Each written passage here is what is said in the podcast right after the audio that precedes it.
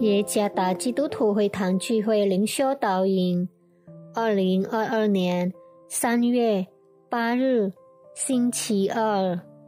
主内弟兄姐妹们，平安。今天的灵修导引，我们会借着圣经哥罗西书第一章第十三到十四节，来思想今天的主题。从死到生，作者苏丽霞传道。哥罗西书第一章第十三到十四节，他救了我们脱离黑暗的权势，把我们迁到他爱子的国里。我们在爱子里得蒙救赎，罪过得以赦免。什么经常让生活变得难以持续？其中之一是认为我们在这生活当中应该得到最好的。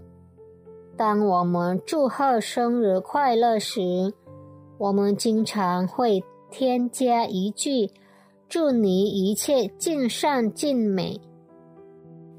一个表情和一个祈祷，让那个人得到最好的。同样，当我们听说亲戚或同事生病时，我们也可能说为他最有盼望的话，那是错的吗？当然，希望某人永远得着最好的，这是一件值得称道的好事。尽管事实上，有罪的人应得的最好的部分是与他们的犯罪行为成正比的惩罚。保罗在罗马书第六章第二十三节中写道：“罪的工价就是死。”事实上，作为罪人，我们不配再得到任何好东西。我们应得的只是罪的惩罚本身。认为我们在生活中仍然应该得到最好的想法，常常导致我们误认上帝并感到失望。当我们收成罪恶的果实时，我们就认为上帝是邪恶的，不理会我们。然而，他通过在他创造的世界上执行他的法律来伸张公义。